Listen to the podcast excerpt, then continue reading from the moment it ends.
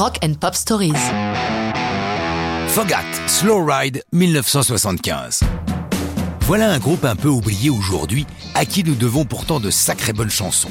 Formé à Londres au début des 70s autour de Dave Peverett, surnommé Lonesome Dave, chanteur et guitariste, avec Roger Earl, percussionniste et batteur, Tony Stevens, bassiste, et Rod Price, guitariste slide.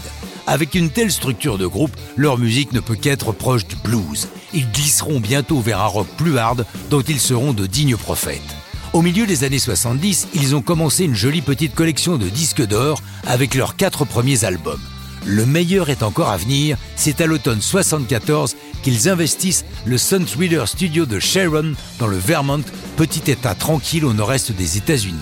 Tony Stevens, le bassiste, décide de les quitter. Pour le remplacer, ils ont choisi Nick Jameson.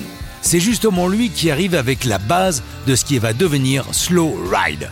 Il a déjà trouvé le pont, la partie de basse et même l'idée de la fin. Nick a l'un de ses nouveaux magnétos à cassette, grande nouveauté de l'époque, il enregistre systématiquement tout ce qu'ils font. Et justement, le groupe se met à jamais sur la base de ce qu'a créé Nick. Ils sentent bien qu'il se passe quelque chose avec cette chanson. Au bout d'un moment, Dave dit Je crois que j'ai quelques idées de paroles pour cette chanson. Et petit à petit, Slow Ride se construit.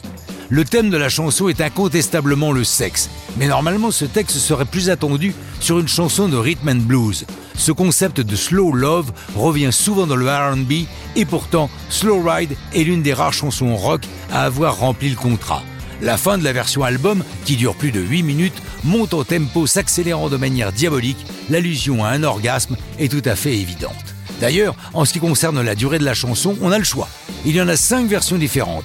La plus courte étant évidemment celle du single, où l'affaire est expédiée en 3 minutes 56, alors qu'il existe un live où Slow Ride dure plus de 10 minutes. Paru en décembre 75, Slow Ride est l'un des plus gros succès de Fogat, atteignant le top 20 américain. En bon classique des 70s, Slow Ride est utilisé dans les séries That 70s Show, Seinfeld et les inévitables Simpsons. Curiosité, elle apparaît dans sa version courte dans le jeu Guitar Hero 3 Legends of Rock, mais avec une fin différente du single d'origine. Slow Ride est sans doute leur apogée créatrice. Fogat survit tant bien que mal jusqu'en 2013, mais ça, c'est une autre histoire de rock'n'roll.